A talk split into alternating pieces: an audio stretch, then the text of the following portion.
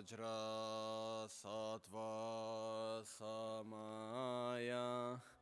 मनुपा वज्र सत्वायतेनोप दृष्टादिद्रो मे भाव सुतो कायो मे बावा supokājo me bāvā, anurakto me bāvā, sarvāsīdi me prājācam, sarvā karma sucāme, citam šrijām kuruhum. Ha ha ha ha ho Bhagavan Sarva Tattagata Vajramame Munsa Vajra Bhava Maha Samaya Sattva Ahum Pe.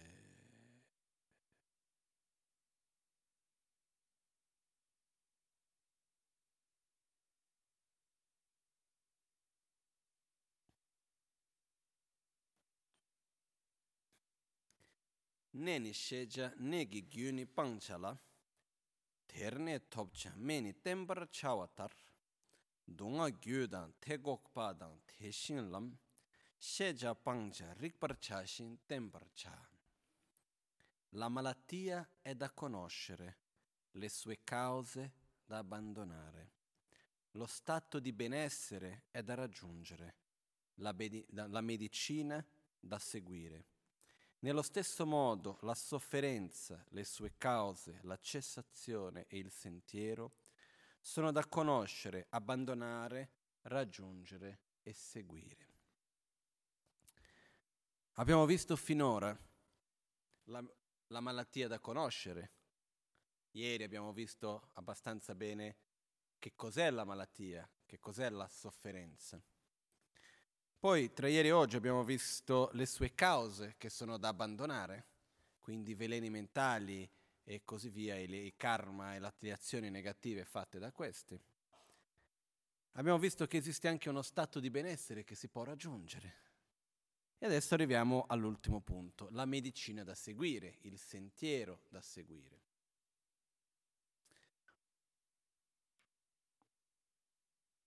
Per me la prima cosa quando si parla del sentiero, che è una cosa che devo dire sinceramente a me non è che l'ho capito subito, eh, ci è voluto un po' per arrivarci. E una delle cose che mi dà molta gioia di solito è poter condividere in un modo semplice quello che a me ci è voluto un bel po' per capire. Questa è una cosa che in generale mi dà gioia. Però quello che accade, una di queste cose è quando si parla del sentiero.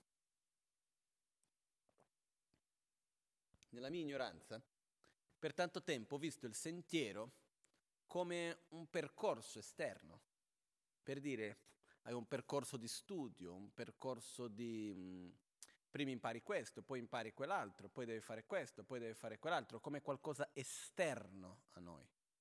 Quindi un percorso di conoscenze, un percorso di... Mh, anche da un punto di vista, come si può dire, quasi che mh, rituale per dire prima fai questo, poi fai quello, poi fai quell'altro e così via, no? Mentre invece ho compreso che il percorso non c'entra nulla con questo. Il percorso viene chiamato sentiero, percorso, ma in realtà è uno stato di coscienza.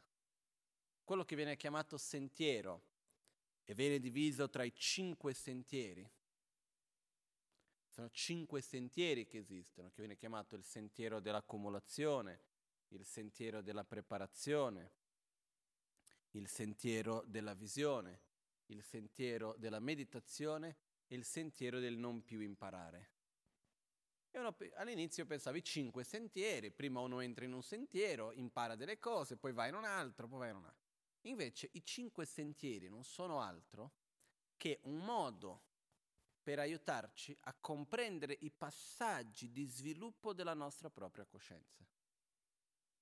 Quindi quello che è stato fatto è prendere lo stato dell'illuminazione, che viene chiamato il sentiero del non più imparare, l'inizio del sentiero spirituale, che quando si sviluppa un sincero amore verso se stessi, che, viene, che comincia nel sentiero dell'accumulazione, e tra questi due dall'arrivare dall'inizio del proprio percorso fino a raggiungere lo stato di aver abbandonato completamente tutti i veleni mentali, aver sviluppato le proprie qualità, il loro massimo potenziale, questo percorso di trasformazione interiore viene diviso in queste cinque parti.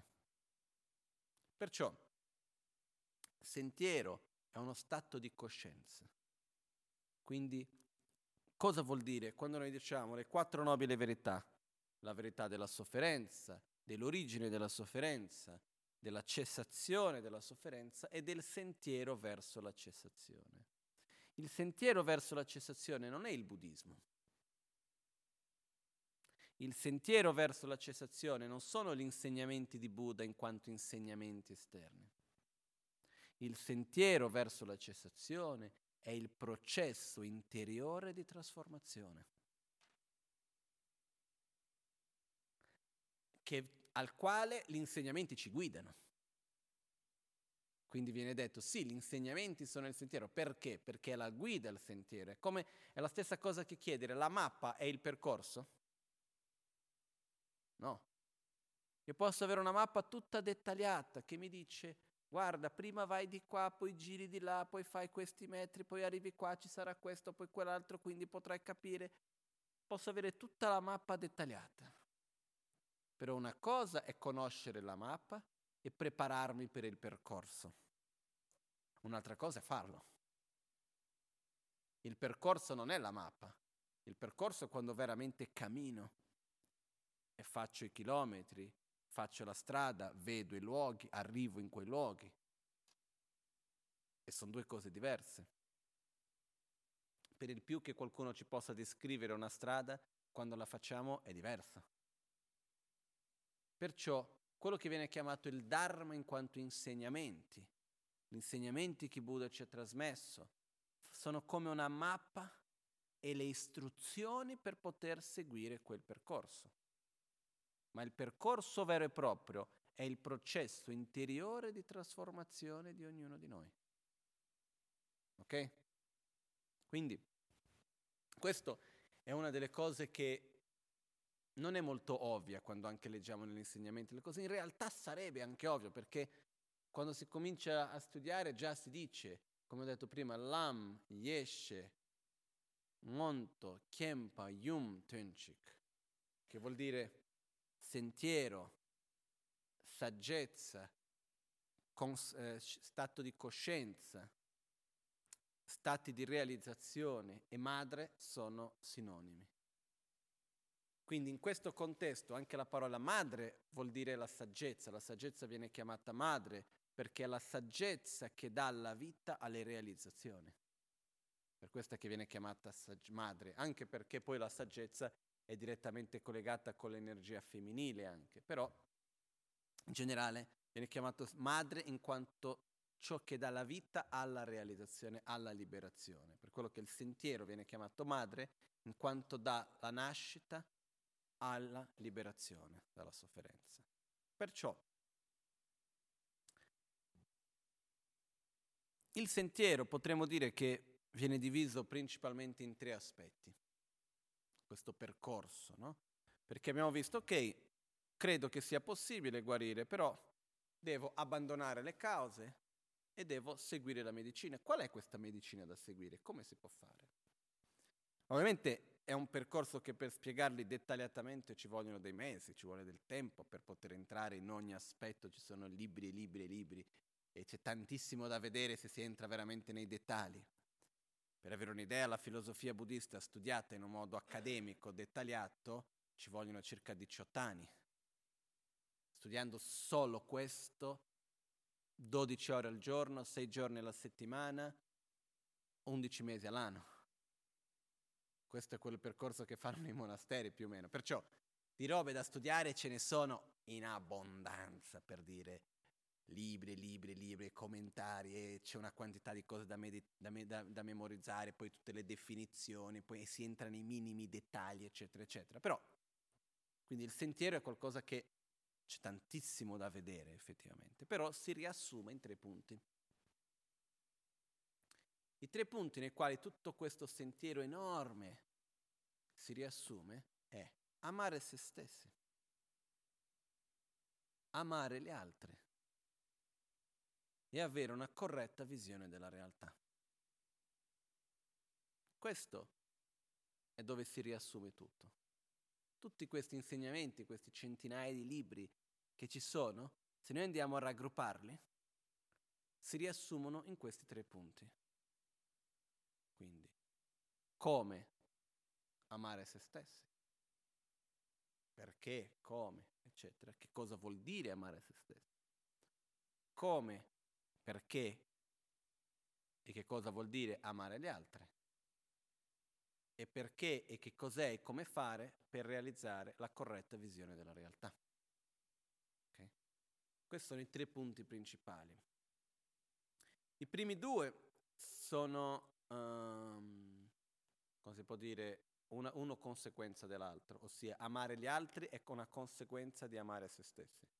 Non è possibile amare gli altri senza prima saper amare se stessi. Quindi il primo passo nel sentiero è imparare ad amare se stessi, sviluppare un vero, profondo amore verso se stessi. Questo è il primo passo.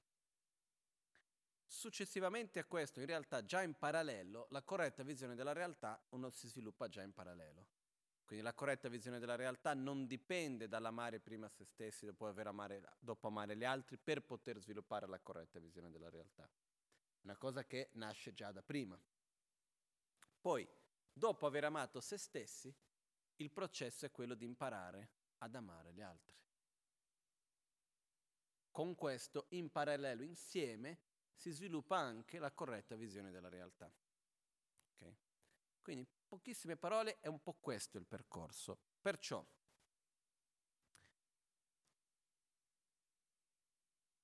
cerchiamo adesso di spiegare un attimino quelli che sono quindi questi cinque sentieri, solo perché non rimangano delle semplici parole. Per dire sentiero dell'accumulazione, della preparazione, della visione, della meditazione, del non più imparare, cosa vuol dire? Buh, no? Rimane una cosa un po' lontana. Quindi che cosa vuol dire questo?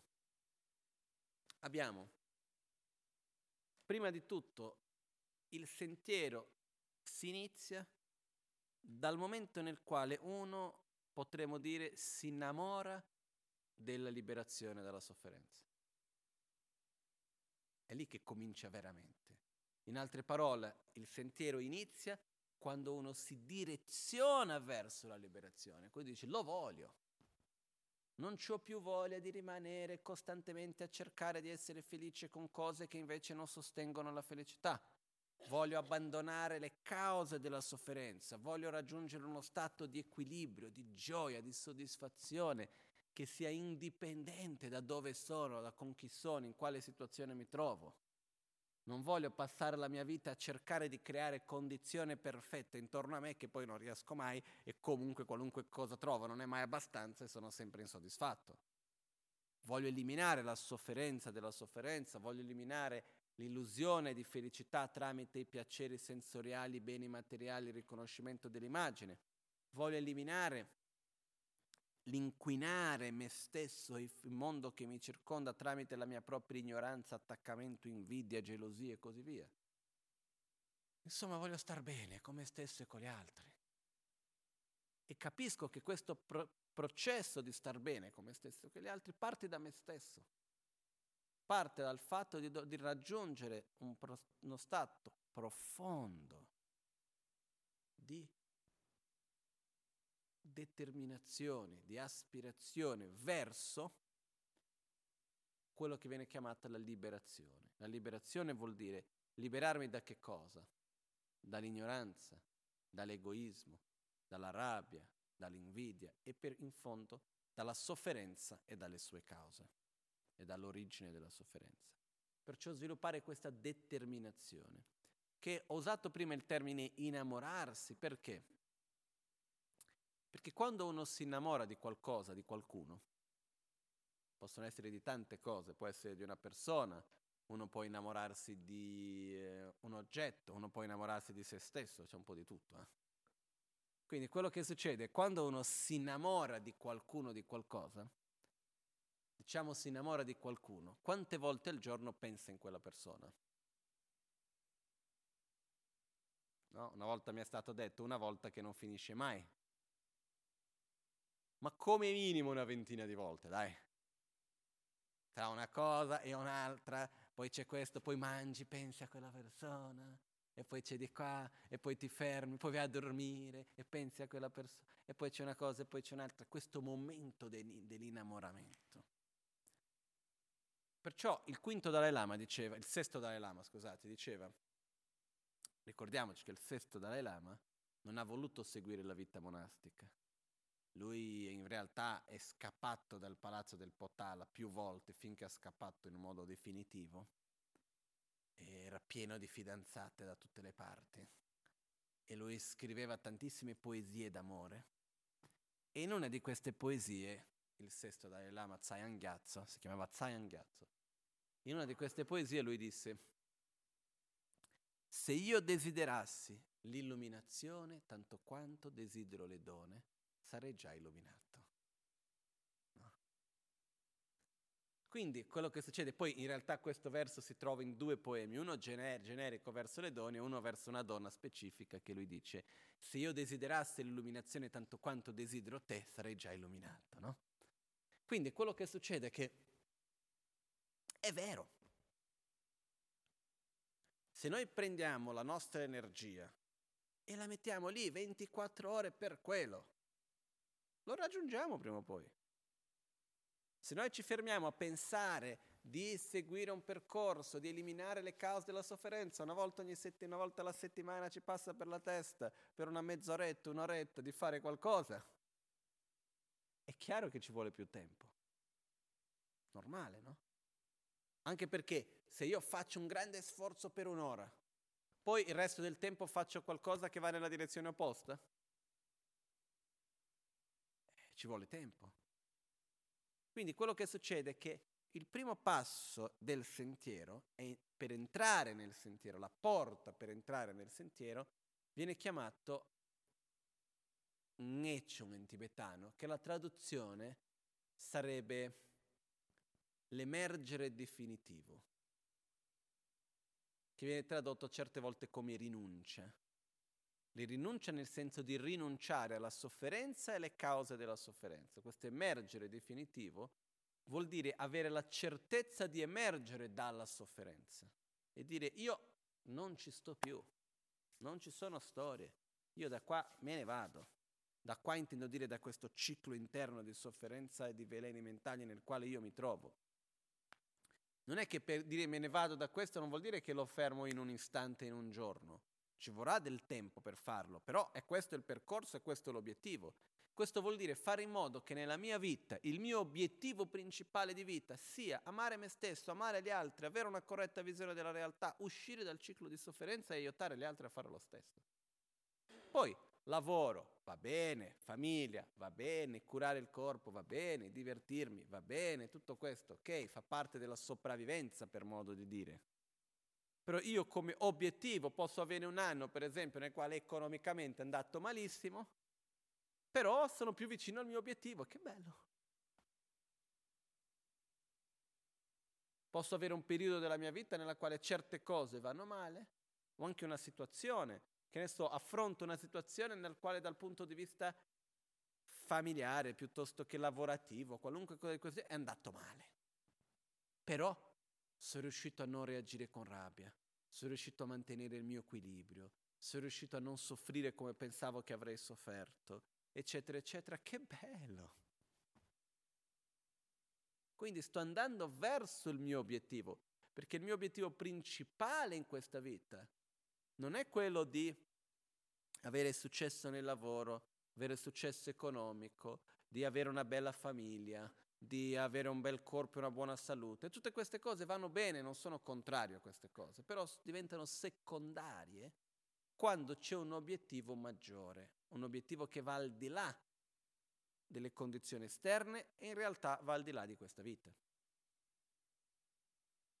Quindi è l'obiettivo di raggiungere uno stato di equilibrio, di gioia, di soddisfazione che è indipendente dalle condizioni esterne nella quale io mi posso trovare.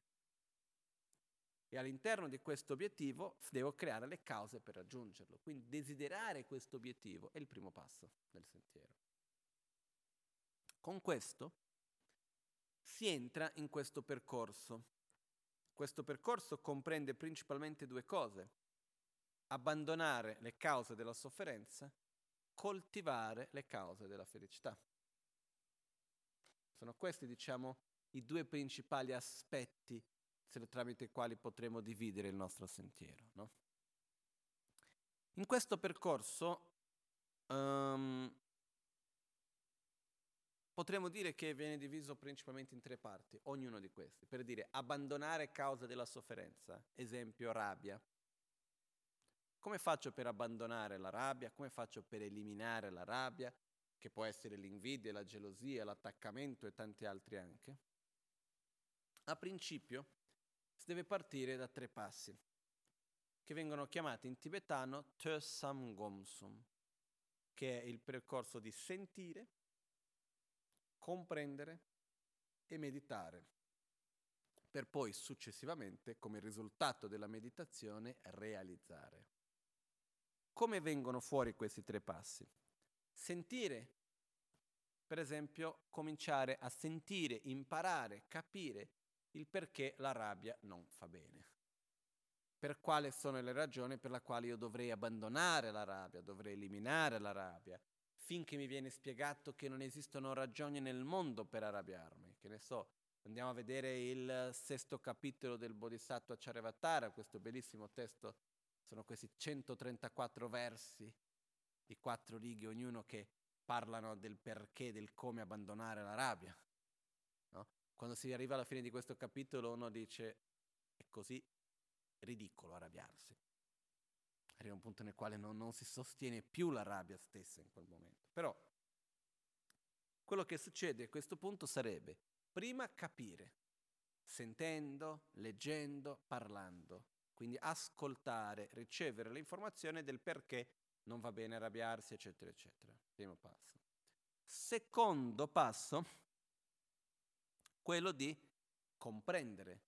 Quindi arrivare a un punto nel quale ho già sentito del perché non mi devo arrabbiare. Non riesco ancora, e però vado a riflettere, vado a discutere, vado a riflettere, pensare, eccetera, analizzare il perché non mi devo arrabbiare finché arriva un punto nel quale intellettualmente non ho più dubbi sul fatto che non esistono ragioni nel mondo per le quali mi devo arrabbiare. Se arrivo al punto nel quale mentalmente, intellettualmente, concettualmente, io sono sicurissimo al 100% che non ci sono ragioni nel mondo per le quali mi devo arrabbiare. La rabbia è da abbandonare totalmente, non fa altro che farmi del male. Quindi devo arrivare a questo risultato. Questo è il secondo passo, quello della comprensione. Terzo è quello di meditare. Meditare vuol dire non basta capire, non basta comprendere. Io posso aver compreso profondamente che la rabbia non mi fa bene. Posso aver capito profondamente con tutte le ragioni del mondo che non esiste ragione nel mondo per arrabbiarmi. E comunque mi arrabbio. Perché? Perché una cosa è la comprensione concettuale, un'altra cosa è l'esperienza profonda, emozionale. La testa e il cuore hanno una distanza non indifferente. Quindi il processo è quello di meditare. Meditare vuol dire familiarizzarsi, non è necessariamente dover sedersi con gli occhi chiusi. Sono due tipi principalmente di meditazione che vanno fatti. È la meditazione analitica e la meditazione unidirezionale. La meditazione analitica comprende nell'analizzare ciò che già sappiamo. Faccio un esempio. Um,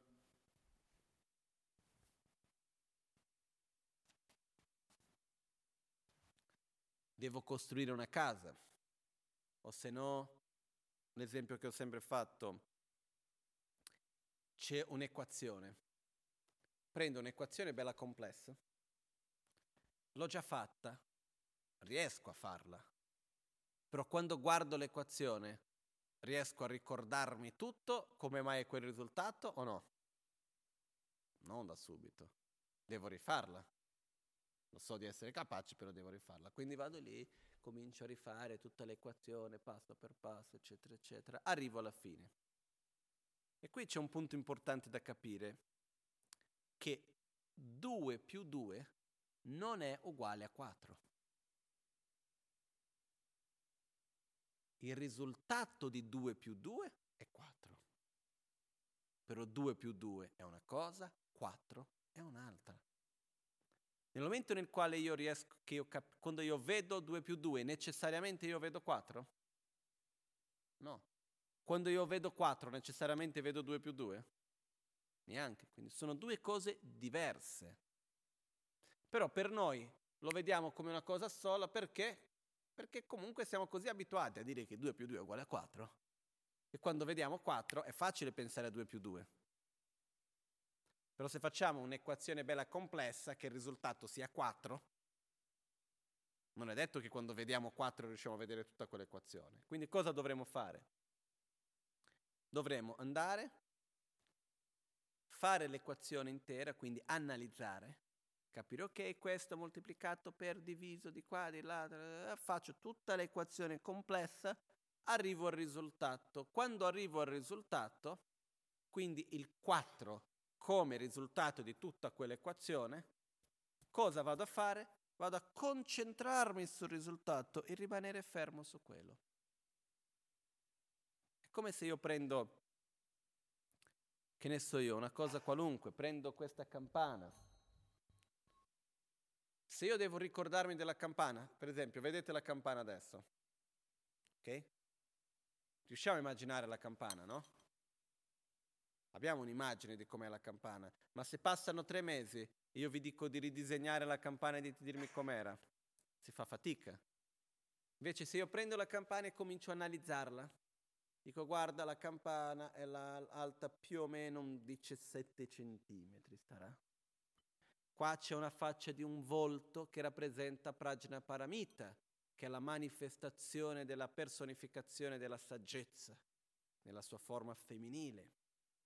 Quindi poi dopo qua ci sono le sillabe che c'è scritto mam, lam, bam e così via, che rappresentano i cinque Dhyani Buddha e le cinque grandi madri, quindi cinque aggregati e cinque elementi. Poi eh, all'interno c'è scritto Om Ahum rappresentando il corpo, la parola e la mente sacra. Sentite bene come il suono della campana e così via. Posso andare avanti analizzando la campana ci sono 1, 2, 3, 4, 5, 6, 7, 8 raggi più uno centrale, quindi fatta 9. E posso andare avanti, c'è una corona con i fior di lotto in alto. Ci posso raccontare, andare ad analizzare la campana per tanto tanto tempo. Vedi, aprendo si toglie la parte che c'è in mezzo, che si può sfilare, che si può rimettere. Posso fare tantissime descrizioni, andare avanti ore ad analizzare la campana. Adesso quando immaginiamo la campana, riusciamo ad avere un'immagine più chiara? Sì, no? Se dobbiamo descrivere la campana, è più facile da immaginarla? Sappiamo già che è fatta di due pezzi, che c'è un volto, che ci sono nove cerchi, eccetera, eccetera. Si fa molto prima. Perché? Perché abbiamo analizzato. Ancora di più, se io vado a analizzare la campana Sto lì 15 minuti, un quarto d'ora, conto quanti piccoli vajra sono fatti qui e qual è il disegno che c'è, prendo la misura e la sto ad analizzare dettagliatamente. Poi una volta che sono analizzata completamente, vedo che tipo di materiale è fatto, da dove vengono i materiali, qual è la storia della campana, come è arrivata qui, vedo ogni dettaglio che vado ad analizzarla. Poi dopo me la metto davanti e sto a osservarla Un'oretta. Senza vedere altro, senza pensare ad altro. Sto unicamente a fissarmi sulla campana come l'insieme di tutti quegli aspetti che ho analizzato prima. Ok? Me la tolgo davanti. Se da qui a tre mesi ti chiedo di ridescrivermi la campana, è facile. Ok? Perciò un sentimento, un'attitudine, più io la vado ad analizzare, per esempio il perché non mi devo arrabbiare, se io mi chiedo adesso perché non si deve arrabbiare, mm, eh, mm, mm, non lo so esattamente in fondo. Perciò una cosa è fare, analizzare, ripetere, ripetere. È come se io dovessi raccontare a qualcuno che dice che la rabbia è giusta, io devo spiegare a questa persona perché la rabbia non va bene. E sto lì un'oretta, il tempo che ci vuole, a dare tutte le giustificative perché questo, perché quello, perché quell'altro. Più volte lo faccio, più facile diventa ricordarsi del perché non va bene arrabbiarsi. Una volta che arrivo alla conclusione, rimano in meditazione unidirezionata sulla ragione per la quale non mi devo arrabbiare. Okay? Facendo in questo modo diventa sempre più facile generare la mente della pazienza e quindi del non arrabbiarsi. Perché io vado a familiarizzarmi, a meditare, una meditazione analitica che è l'analizzare, la meditazione unidirezionata che è il focalizzare su uno stato mentale in modo da poter generare quello stato mentale sempre con più facilità per opporsi a quello che voglio eliminare. Quindi, qui nel sentiero c'è un punto molto importante che è un aspetto della nostra mente, che è il fatto che noi non siamo capaci di avere due pensieri direttamente opposti allo stesso tempo. Okay? Io non riesco a pensare contemporaneamente mi piace l'acqua e non mi piace l'acqua. Posso pensare mi piace l'acqua, però non mi piace calda.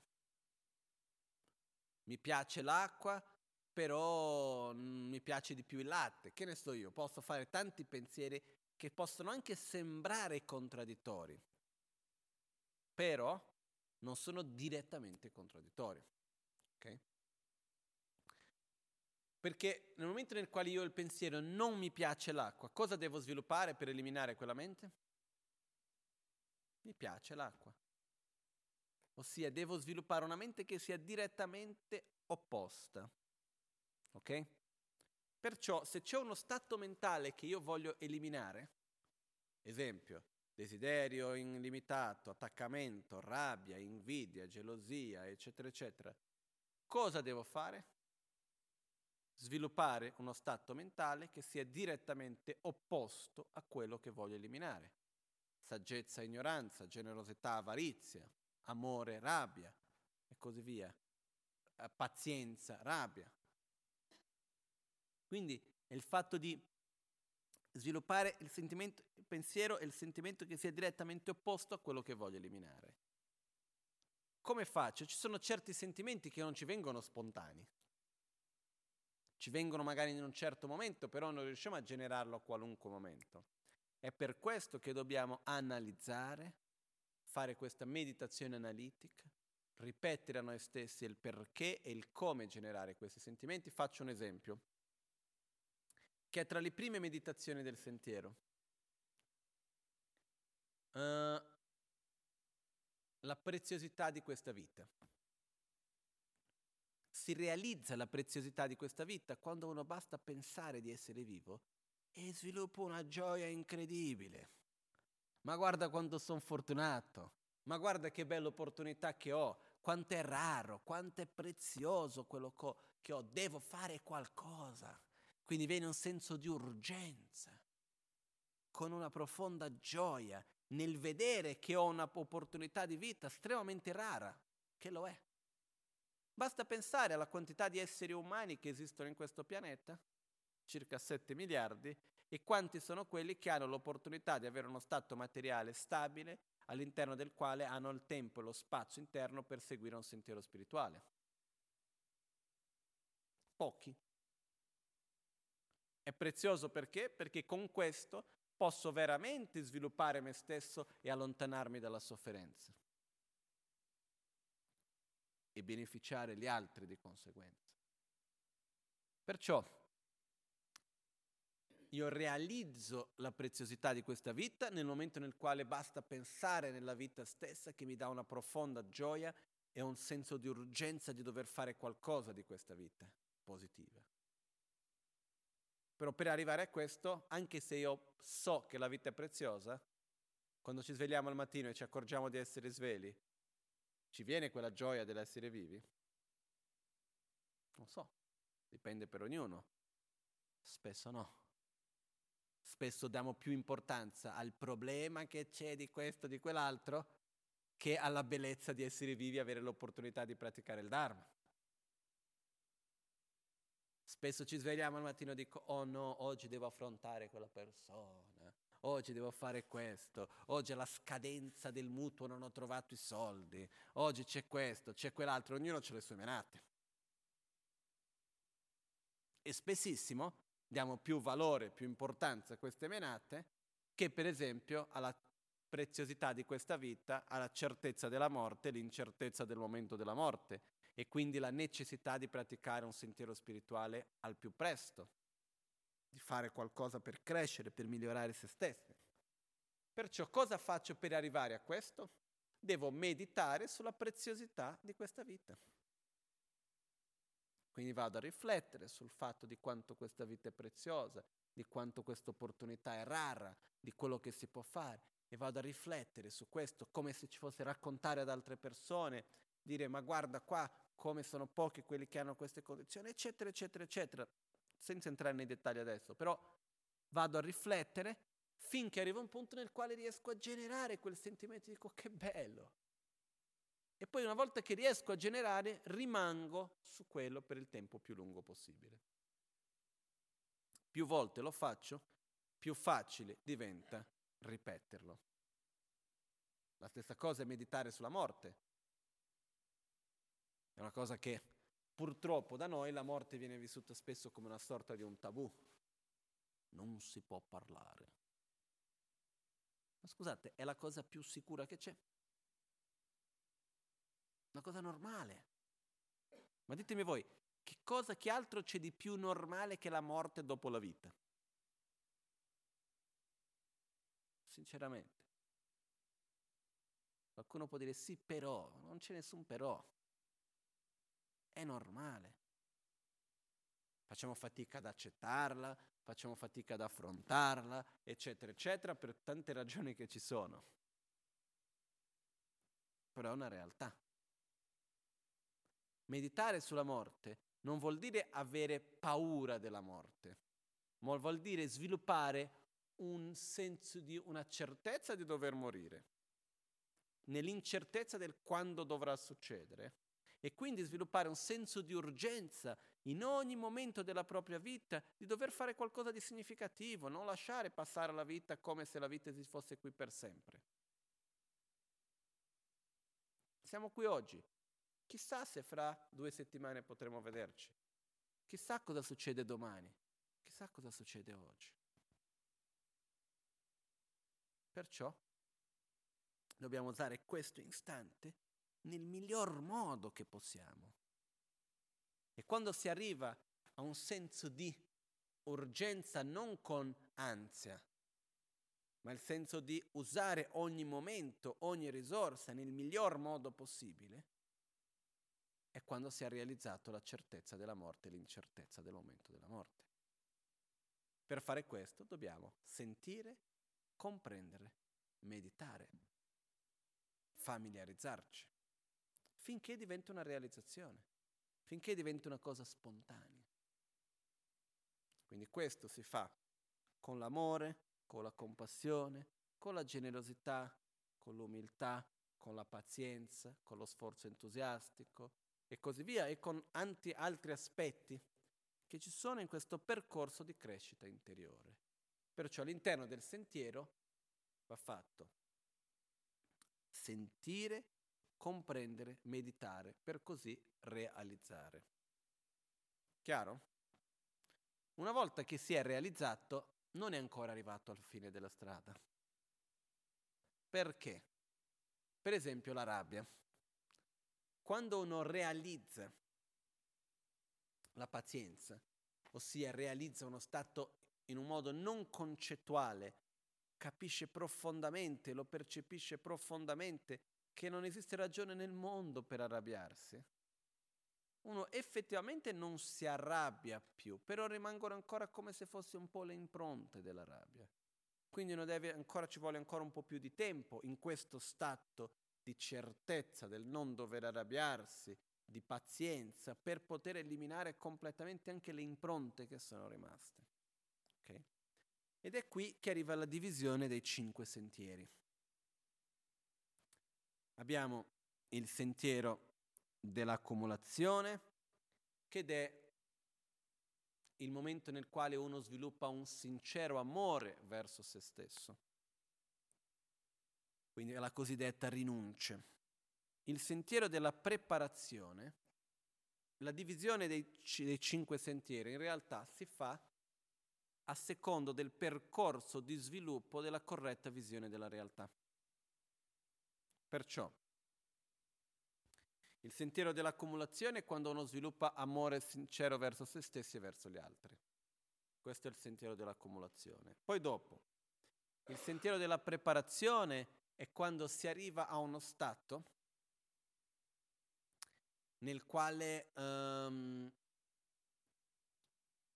si ha una certezza concettuale della corretta visione della realtà, ossia in poche parole che tutti i fenomeni sono interdipendenti e perciò vuoti di un'esistenza intrinseca propria.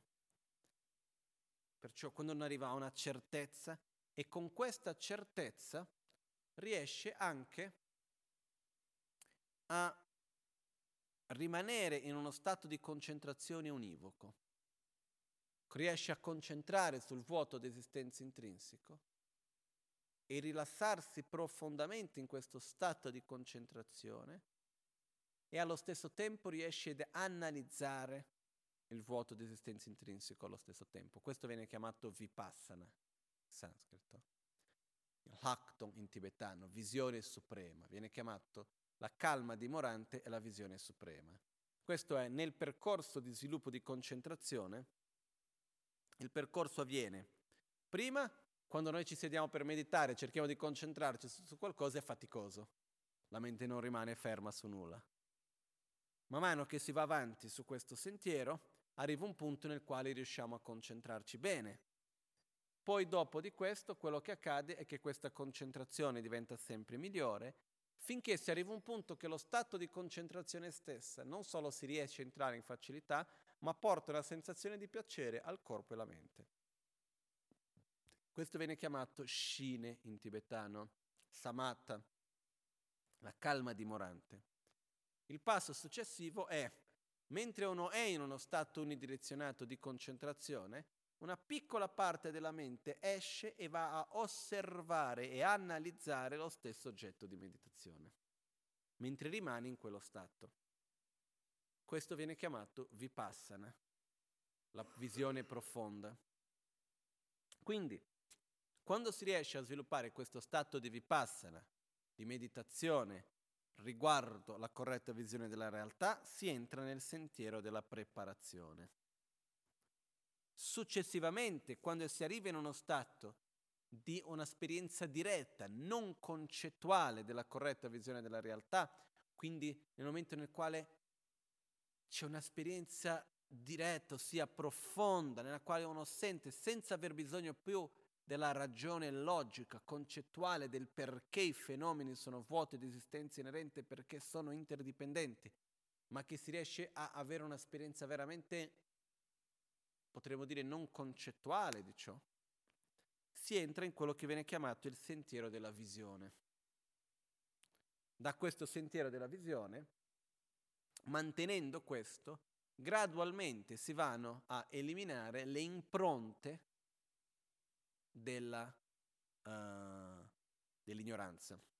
E questo so- succede in quello che viene chiamato il sentiero della meditazione, che viene diviso in nove parti, perché la prima, la prima parte delle dieci fa parte del sentiero della visione, poi ci sono altre nove che fanno parte, che sono i dieci bumi, i dieci stadi, che fanno parte del sentiero della meditazione. Quindi questi così dieci, detti dieci bumi, dieci stadi, sono i dieci stadi nel quale si va a eliminare le impronte della ignoranza, finché alla fine di questo si arrivi in quello che viene detto il sentiero del non più imparare, che quando si è eliminata non solo la ignoranza, ma anche le impronte della ignoranza. Ok? Questo solo per darvi una visione generale sui cinque sentieri. Però il punto importante per noi è innanzitutto capire questo percorso di sentire, medit- sentire, comprendere e meditare. Questo che cosa vuol dire? È il percorso di educazione emozionale che facciamo noi stessi. È un percorso nel quale io dico, ok, devo essere più gentile, devo essere più generoso, devo, voglio am- sviluppare amore, voglio sviluppare soddisfazione. Come faccio? Compre- capire, sentire, comprendere, meditare. Meditare facendo una meditazione analitica e unidirezionale. In questo modo riesco veramente a direzionare me stesso e sempre con più facilità vado a generare quegli stati. E questo è quello che si fa nelle varie pratiche buddiste, nelle varie pratiche di meditazione, nel percorso di studio e tutto il resto, che cos'è? Sempre creare più familiarità con i vari concetti. La preziosità di questa vita, la certezza della morte, l'amore verso gli altri, l'egoismo in quanto causa della nostra sofferenza, eccetera, eccetera. Andiamo a familiarizzarci con questo sempre di più facendo in modo che possano sorgere in un modo sempre più naturale ed spontaneo. Ok? Quindi questo è in poche parole quello che si intende per il sentiero in generale. Poi, il sentiero dove avviene? Nella vita di tutti i giorni. Il sentiero succede dove? nel nostro modo di parlare, nel nostro modo di sentire, nel modo come noi ci relazioniamo con ogni persona e in ogni volta che ci sediamo per meditare e in ogni parola nuova che ascoltiamo, ogni libro che leggiamo, ogni nuovo pensiero, ogni volta che riusciamo a sentire un po' più di amore, a reagire con meno rabbia, a riuscire a, a praticare più la generosità, a mantenere la nostra moralità, tutto questo fa parte del sentiero. Quindi il sentiero non è qualcosa che accadrà un giorno chissà dove. Il sentiero è qualcosa che avviene in ogni giorno della nostra vita ed è questo processo interiore di sviluppo della nostra propria coscienza, che però non viene in un modo indipendente da noi. Questo sviluppo della nostra coscienza avviene unicamente tramite uno sforzo creato da noi stessi tramite un direzionamento che viene fatto da noi, guidato da qualcuno che l'ha già fatto. Questo è quello che viene chiamato in questo senso il sentiero. Ok? Abbastanza chiaro? Bene. Vediamo se mi ricordo tutto in inglese, però vabbè. Una sola cosa che c'è da aggiungere, che è molto importante,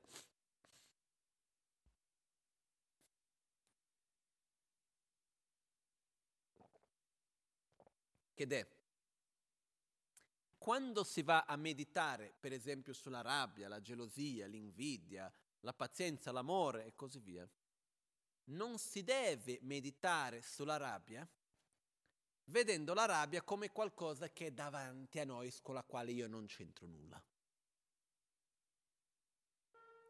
Devo meditare sulla rabbia, osservando la rabbia come io la sento. Quindi come si fa questo? in meditazione, si porta prima di tutto la mente a uno stato di calma, equilibrio tramite la meditazione, osservando il respiro, calmando. Poi dopo si va a generare davanti a noi, in visualizzazione, un oggetto di rabbia. Immaginiamo qualcosa che succede, qualcuno che ci parla, eccetera, che ci fa arrabbiare. Ok? Non è così difficile. Ok? Perciò quello che succede andiamo a generare l'oggetto di rabbia, lasciando la mente che sa che è sbagliato arrabbiarsi nascosta in un angolino. Quindi io vado, osservo, genero la mente della rabbia e quando vedo che la rabbia comincia a sorgere, a quel punto esco dall'angolino, ho preso il flagrante e a questo punto vado ad analizzare il perché la rabbia non fa bene, com'è il modo giusto di agire, finché riesco a portarmi a avere un'attitudine davanti all'oggetto di rabbia diversa, un'attitudine opposta davanti allo stesso oggetto che ce l'ho in meditazione. Se io riesco a fare questo in meditazione, quello che accade è che piano piano riuscirò a farlo anche nella pratica di tutti i giorni, non da subito, ci vuole un po' di volte prima di riuscirci. Poi si riesce una volta, poi non si riesce l'altra, poi piano piano si riesce sempre di più. Però la cosa importante che voglio dire, non si può meditare sulla rabbia tenendo la rabbia come un concetto generalizzato da qualche parte, o come il desiderio, come l'invidio, come qualcosa generalizzato da qualche parte. Io devo vedere dentro di me la rabbia, la gelosia, l'invidia, l'ignoranza ed è lì che vado ad analizzare, vedere il perché quell'attitudine è sbagliata e vado a cambiare attitudine. Per eliminare il, il nemico lo devo vedere negli occhi. Perciò Qua ritorna quello che abbiamo visto ieri, il nemico è il miglior amico, perché ci fa vedere i nostri difetti e quindi possiamo eliminarli. Per questo, nella meditazione andiamo a, per esempio sulla rabbia, invito l'oggetto di rabbia, lascio che quel pensiero, sentimento di rabbia cominci a sorgere dentro di me, non mi lascio prendere potere, però quando vedo che comincia a sorgere non come una cosa concettuale ma profonda, a quel punto la mente analitica che va a analizzare il perché non arrabbiarsi, eccetera, eccetera, viene fuori, come se fosse nascosta dietro una tenda, viene fuori e dice ti ho beccato, non è così che si deve fare, ma guarda il quanto che la rabbia ti fa male, ma guarda il quanto che in questo modo non risolvi nulla, fai solo una brutta figura davanti agli altri, distruggi le tue amicizie, fai male alla tua salute, eccetera, eccetera, eccetera. Finché quel sentimento di rabbia comincia a diminuire e guardando davanti all'altro, vediamo, e guarda questo che c'è davanti a me, lui non sta facendo altro che agire dalla propria ignoranza, pensando di fare il meglio per la propria felicità, come lo faccio, faccio anch'io d'altronde finché vado a generare compassione verso l'altro. Desiderare possa tu non vivere in uno stato di sofferenza, non agire in un modo che generi più sofferenza. Desidero profondamente che tu possa sviluppare anche tu una saggezza, una comprensione per poter vivere meglio. E quindi vado a, gi- a sviluppare un'attitudine opposta nello stesso stato di meditazione. Questo è molto importante farlo dal punto di vista di quando si medita sui veleni mentali, sono i nostri veleni mentali e non i veleni mentali in un modo generico chissà dove. Ok? Questo è un punto importantissimo, eh? perché se no è la stessa cosa con l'amore. È facile dire possono tutti gli esseri senzienti avere la felicità e le sue case. Io amo tutti, con eccezione di. Sono cinque persone. Dai, da 7 miliardi non sono messo così male. No? Io veramente amo tutti i bambini in Africa, amo tutti quelli che soffrono di qua, amo tutti. Io non amo solo quelli che mi, dei, che mi fanno dei problemi. Di resto amo tutti. Perciò non va bene. Dov'è che dobbiamo cominciare a sviluppare l'amore? Verso quelli che ci stanno vicino, quelli che ci stanno intorno dove io devo riuscire, se io riesco ad amare il nemico, riesco ad amare tutti. Se riesco ad amare sinceramente colui che mi fa del male, colui che io ho aiutato e in cambio mi ha fatto del male, se riesco ad amare quella persona che per qualche ragione che non so perché mi sta antipatica, se riesco ad arrivare a questo, a quel punto riesco ad amare tutti ma non posso pensare che sviluppare l'amore sia un qualcosa di generico, lontano, possano tutti gli esseri, gli esseri che non li vedo, non li sento, non so dove sono. Eh no, eh. L'amore a tutti si sviluppa tramite un essere. È quando io riesco ad amare un essere indipendentemente dall'io e dal mio.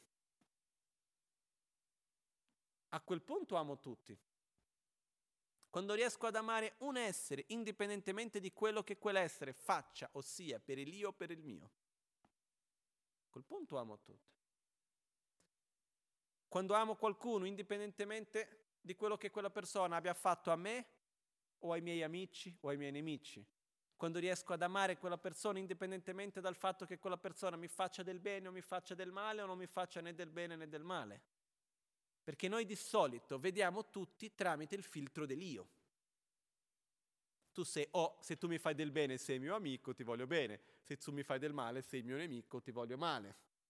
Se tu fai del bene al mio amico, sei mio amico. Se tu fai del bene al mio nemico, sei mio nemico. Se tu fai del male al mio amico, sei mio nemico. Se tu fai del male al mio nemico, sei mio amico. Questo è il nostro modo naturale di agire. Quando dico andare al di là del io e del mio, vuol dire andare al di là di questo sistema, nella quale io ti amo perché tu esisti.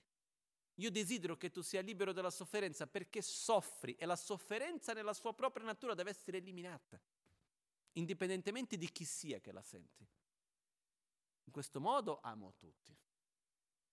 Perciò qui, quando vado a eliminare la rabbia, eliminare la gelosia, l'invidia, eccetera, dov'è questa rabbia? La mia rabbia, la mia invidia, la mia che devo vederlo dentro di me, dov'è che si manifesta, come si manifesta, non lo voglio. Quando devo sviluppare amore, compassione verso gli altri, dov'è che lo devo sviluppare? Nella vita di tutti i giorni, con le persone che mi stanno intorno, avere pazienza con quelli che magari fanno qualcosa che hanno una visione diversa della mia, avere compassione nella pratica di tutti i giorni, nelle piccole cose, a lavoro, in famiglia, al supermercato, che ne so io.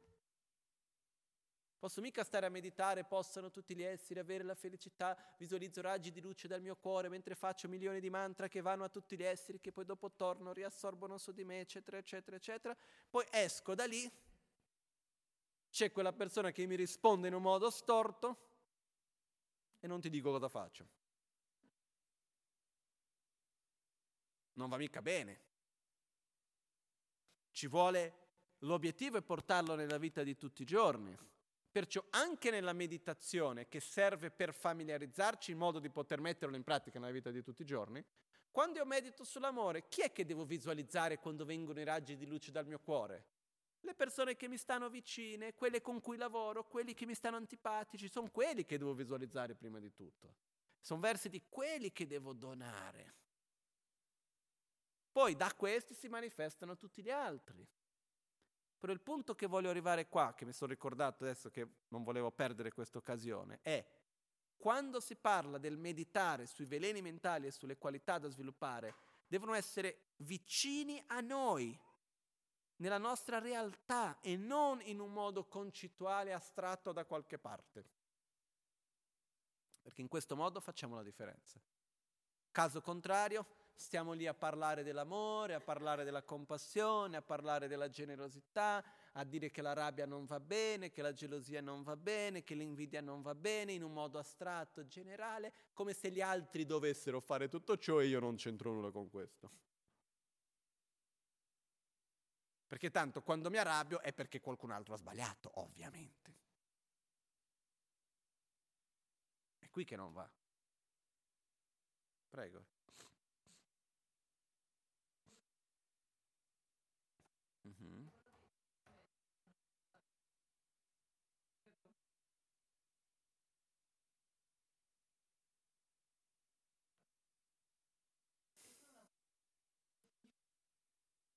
Finisce?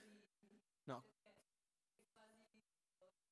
Quello che succede è che il lavoro finisce, però quello che accade è che gradualmente lo spazio tra una arrabbiatura e l'altra diventa più lungo e le arrabbiature diventano più corte. Questo è il, per, questo è il processo, che per esempio la rabbia, più uno medita sulla pazienza, eccetera, eccetera, più tra una arrabbiatura e l'altra i tempi sono più lunghi e più le arrabbiature durano di meno però ci vuole tempo per completare, no? Mica possiamo dire siamo condizionati con la rabbia per vite vite vite, non è che in tre anni possiamo cambiarla, no?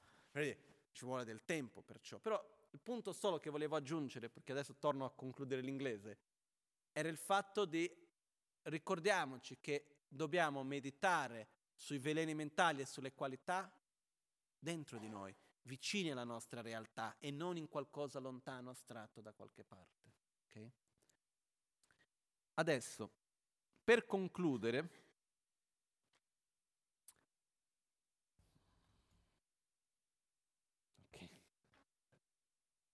Oggi non ho scelta a non sia finire in tempo perché abbiamo 20 minuti.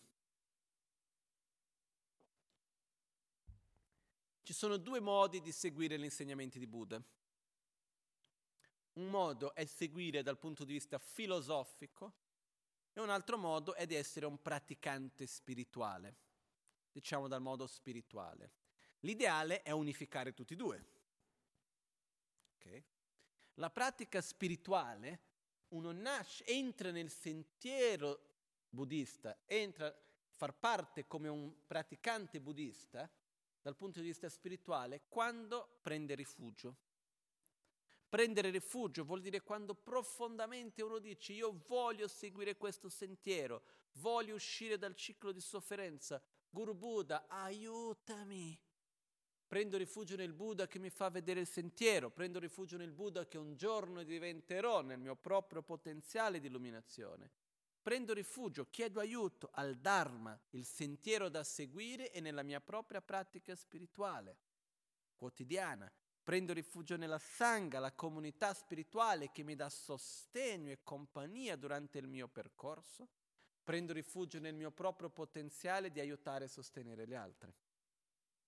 Prendo rifugio nel Guru, che è la personificazione di Buddha, Dharma e Sangha, e chi mi guida, mi insegna, mi sostiene in ogni giorno, in ogni passo del mio sentiero.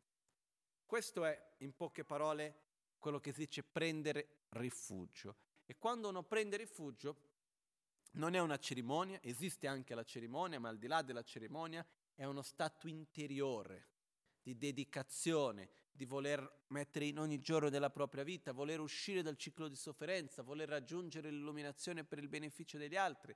È qualcosa che viene profondo dentro di noi con un impegno di ogni giorno. Qui rientra dal punto di vista essere un praticante buddista dal punto di vista spirituale.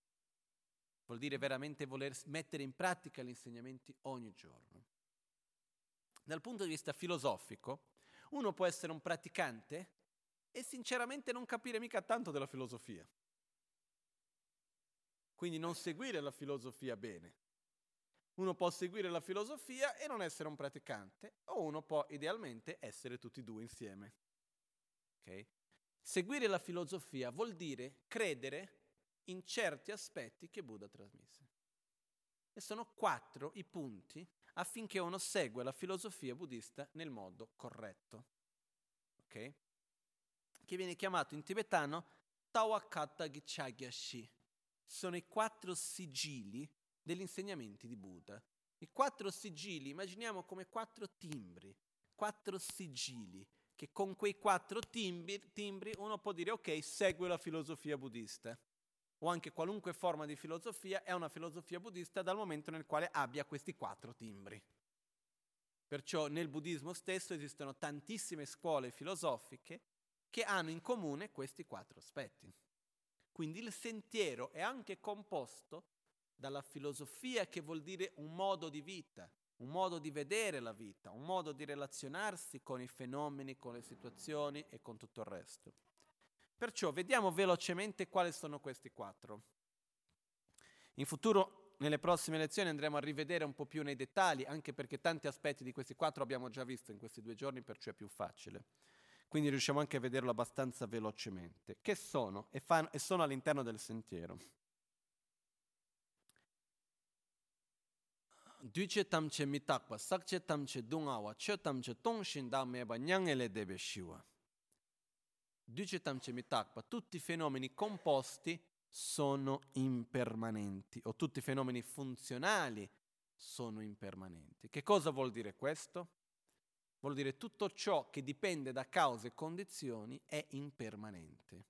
E qui possiamo andare a vedere l'impermanenza a un livello molto profondo, però in poche parole è il fatto che tutto ciò che dipende da cause e condizioni, tutto quello che è materiale, tutti gli oggetti dei nostri sei sensi, quindi anche gli oggetti dei cinque sensi più il senso della mente, le memorie, tante cose che ci sono, i sentimenti, sono impermanenti. Essere impermanente vuol dire che è in continua trasformazione ogni istante, ogni secondo. Perciò cosa vuol dire che è impermanente? Vuol dire che può cambiare, o meglio, cambierà. Perché cambia? Perché interagisce. Quindi vuol dire che ogni parola che dico, ogni azione che faccio, ogni cosa che accade ha un'importanza nel tutto. Non è che rimane fermo, è sempre in movimento. Noi invece vediamo le cose come se fossero permanenti spesso. C'è qualcosa di bello, spero che sia per sempre. Quando cambia rimango male c'è qualcosa di brutto, oh no, sarò così mica per tutta la vita. Invece è tutto sempre in movimento, ogni istante, ogni momento, ogni cosa che è composta. Poi esistono i fenomeni permanenti, come per esempio sono fenomeni che esistono, però in quanto esistono non cambiano. Per esempio, il concetto generalizzato di impermanenza. Com'è l'impermanenza di ieri? Che cos'era l'impermanenza di ieri? La costante trasformazione dei fenomeni. Cos'è l'impermanenza oggi? La costante trasformazione dei fenomeni. E domani cosa sarà l'impermanenza?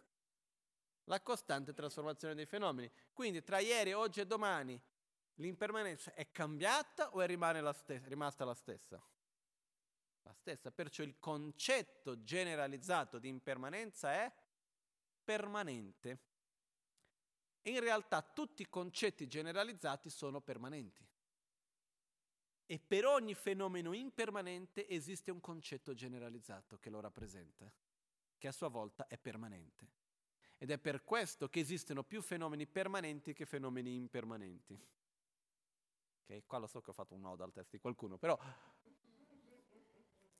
quello che succede è che se pensiamo a questo esiste un concetto generalizzato per ogni fenomeno impermanente. Un'immagine mentale, concetto generalizzato, la stessa cosa, per ogni fenomeno impermanente, che non cambia costantemente, può venire a cessare e può venire a nascere un nuovo concetto. Però in quanto quel concetto generalizzato esiste, non è in trasformazione. E per ogni fenomeno impermanente esiste un concetto generalizzato un significato generalizzato, un'immagine mentale, che a sua volta è permanente e non c'è un, un concetto, no, e non è che c'è un qualcosa di impermanente per tutto ciò che è permanente. Quindi cosa succede? Potremmo in qualche modo dire che esistono più fenomeni permanenti che fenomeni impermanenti. Comunque, al di là di questo gioco filosofico che uno può dire concettuale,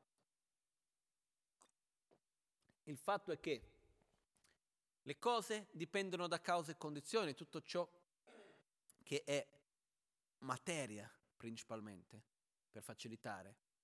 È impermanente, è sempre in trasformazione. Oggi è così, fra un attimo già non è più. È sem- sta sempre cambiando. Questa è la prima cosa che dobbiamo osservare. E non entro in più dettagli, se no entro in un- una strada che sarà difficile di tornare presto. Quindi lascio così per ora. Però mi tengo l'impegno di, della prossima volta spiegare meglio l'impermanenza, però adesso la lasciamo qui. In poche parole, non riesco allora a dire di nuovo. In poche parole è il fatto in realtà che mentre il fenomeno davanti a noi si trasforma, noi ci relazioniamo con il fenomeno impermanente tramite un'immagine mentale che a sua volta è permanente. Quindi che cosa succede? Se io prendo, per esempio, questa foglia, riuscite a vedere? Che sei lontano? No? Uno immagina, ok? Riesce a immaginarlo? Faccio vedere un'altra volta, è la stessa. Possiamo andare avanti così per delle ore e non vediamo, diciamo che è la stessa foglia. finché vado a un certo punto e la faccio a pezzettini. E vi chiedo, è la stessa foglia o no? La immagine mentale di prima riesce ancora ad essere sostenuta? No, perciò l'oggetto è cambiato. Se tu mi dici no, è la stessa foglia, ti presti la macchina, tu mi presti la macchina, te la restituisco. E mi dirai che è la stessa, no? Perciò non è che è proprio così. Che cosa succede? L'immagine mentale non riesce più ad essere sostenuta e quindi è cambiato. Però noi perché non riusciamo a percepire il cambiamento prima? Perché l'immagine mentale che è permanente ancora riesce ad essere sostenuta dall'oggetto. Perciò quello che accade è che noi soffriamo perché noi facciamo una confusione tra l'immagine mentale e l'oggetto. Pensiamo che sia la stessa roba, quando in realtà non lo è. Quando io vedo qualcuno, con chi mi relaziono in realtà? Con la persona o con l'immagine mentale che ho della persona? L'immagine mentale. Quando dico quella persona è così, e l'immagine che ho di te non sei tu. Però da quando ho generato, quando io vado a ritrovarti da qui a tre settimane, chi credo di incontrare?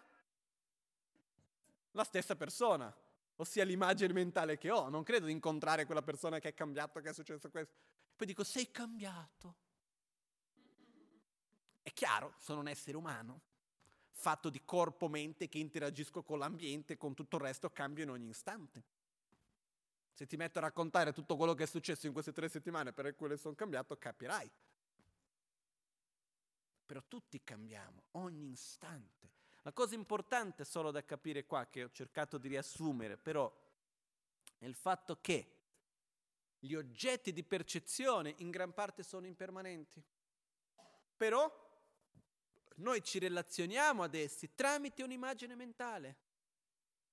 Perché quando io vedo qualcosa, quello che appare ai miei occhi non è altro che una forma e un colore, alla quale io vado ad assegnare un significato questo significato che vado ad assegnare a un'immagine mentale che dico fiore e rimanga quell'immagine lì. Il fiore da quando l'ho detto e adesso che lo riguardo è già cambiato in realtà. Da qualche parte è più secco, da qualche parte è cambiato in qualche modo. Però visto che l'oggetto ancora riesce a sostenere la stessa immagine mentale, non vedo cambiamento. E creo l'aspettativa che rimarrà sempre così, perché io credo che l'oggetto sia la stessa cosa dell'immagine mentale prima o poi l'oggetto cambia a un certo punto che la nostra immagine mentale non riesce più a essere sostenuta e a questo punto cosa dico? L'oggetto è cambiato e rimango male. Quindi quando si parla di capire che tutti i fenomeni composti o funzionali sono impermanenti, è capire che noi li vediamo come se fossero permanenti ci aggrappiamo ad essi come se fossero permanenti, ma in realtà sono impermanenti. Ok? Tutti i fenomeni impuri sono della natura di sofferenza. Che cosa vuol dire questo?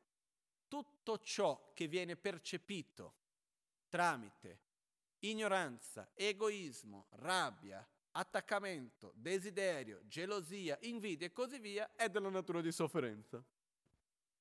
In altre parole, la sofferenza nasce da dentro di noi, secondo la nobile verità, la verità dell'origine, e non dalle condizioni esterne. Però io inquino il mondo che io vivo tramite i miei propri veleni mentali. Perché il mondo intorno a me non esiste indipendentemente da me stesso. Con questo non voglio dire che la realtà esterna non ci sia, però io sono incapace di percepire qualunque cosa, qualunque fenomeno indipendentemente da me stesso. Quindi, quando ho rabbia, gelosia, invidia, arroganza, egoismo, prima o poi soffrirò. Perciò qualunque cosa che viene inquinata da egoismo, rabbia, gelosia, attaccamento, eccetera, della natura, diventa della natura di sofferenza. Prima o poi si torna sofferenza. Terzo punto, tutti i fenomeni sono vuoti e mancano di un sé, di un'esistenza propria, mancano di un sé intrinseco. In pochissime parole cosa vuol dire? Tutti i fenomeni sono interdipendenti. La realtà esterna esiste, però non esiste indipendentemente dalla realtà interna. Non c'è nulla, né io né te né nient'altro, che abbia una realtà propria, intrinseca, solida, indipendente da tutto il resto. Non c'è nulla che esista indipendentemente da causa e condizione, indipendentemente dalle proprie parti, indipendentemente dal rapporto tra oggetto di percezione e osservatore. Questo è il modo quindi come tutto esiste. Nulla esiste indipendentemente, causa e condizione, oggetto di percezione e percettore, tutti i fenomeni sono interdipendenti. Questo andremo a vedere nei dettagli successivamente quando si parla della corretta visione della realtà. E l'ultimo punto, al di là della sofferenza c'è la pace, che è in realtà la stessa cosa del, della terza nobile verità, la cessazione. È possibile eliminare la sofferenza. Eliminando la sofferenza e le, sue, le cause della sofferenza, si incontra la pace, si incontrano stati di gioia, di equilibrio, di stabilità costante, cosiddetta pace, che viene chiamato nirvana. Nirvana, Gnan le Depa vuol dire al di là della sofferenza, letteralmente. Nirvana, al di là della sofferenza. Al di là della sofferenza c'è la pace, nirvana è pace. Perciò vuol dire tutti i fenomeni sono impermanenti, tutti i fenomeni composti sono impermanenti. Tutto ciò che, viene, che è impuro, inquinato dall'egoismo e così via, diventa della natura di sofferenza tutti i fenomeni mancano di un'esistenza intrinseca, ossia sono interdipendenti, e io ho la capacità di uscire dal ciclo di sofferenza, che è possibile farlo. Questi sono i quattro timbri, i quattro sigilli che vanno a segnalare che un sentiero spirituale, che una filosofia di vita segue la filosofia così come ci ha trasmesso Buddha. Quindi questi sono i quattro punti principali che ci sono in questo. Con questo, solo per concludere, andiamo a vedere velocemente gli aspetti del sentiero. Quindi abbiamo le visioni erronee che Tarlam Yeme Tuzimpa, apprendere che il sentiero per la cessazione non esistere, credere non, es- non c'è modo di uscire dalla sofferenza. Secondo, Dagme Gompalam tu mirik parzimpa, apprendere che meditare sulla non esistenza di un io inerente non sia un sentiero. Credere che meditare sull'interdipendenza, sul vuoto dell'esistenza intrinseca dell'io, non sia il sentiero. Questa è un'altra visione sbagliata. Something che bargashi tsam tarpartu zimpa, apprendere che solamente certi stadi di concentrazione meditativa siano... No, sbagliato come traduzione credere che bastano appena certi stadi di meditazione per uscire dalla sofferenza. Questo cosa vuol dire? È quando si crede che entrando in certi stadi di meditazione, all'interno dei quali non c'è più sofferenza, sia il sentiero per uscire dalla sofferenza. Ma io in realtà quello che sto facendo in quegli stadi di meditazione è fermare la sofferenza mentre sono in meditazione e non eliminare la loro causa, la causa della sofferenza stessa. Il quarto punto, dungal döbe, uh, dungal döbe chöndentu, Shebella Mebarzimp, apprendere che non esista un, sen- uh, un, sentiero per eliminare la sofferenza. Credere, guarda, non c'è modo di eliminare la sofferenza, fa parte della vita, non c'è nulla da fare. La soluzione è in quattro parti. Lam Rikpa Druba Nejin.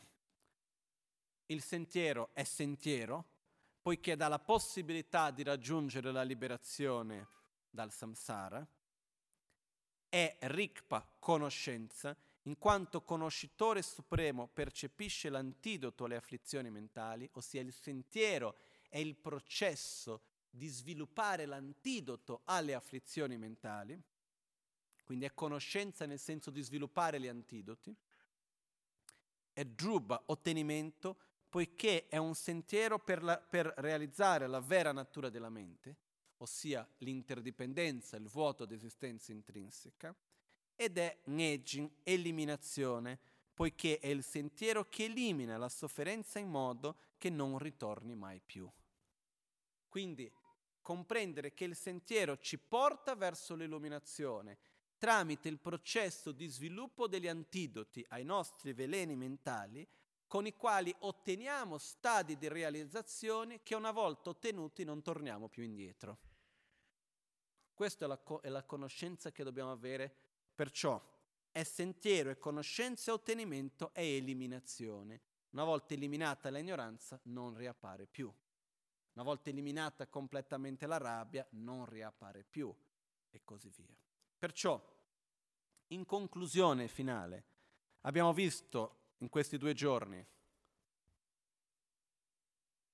la, la sofferenza, l'origine della sofferenza, la cessazione e il sentiero. La cosa importante è ricordarci che le quattro nobili verità non sono qualcosa da capire, ma sì da vivere devono far parte di ogni giorno della nostra vita. Ogni volta che diciamo nalso, nal, sofferenza, origine della sofferenza, so, cessazione, sentiero per la cessazione.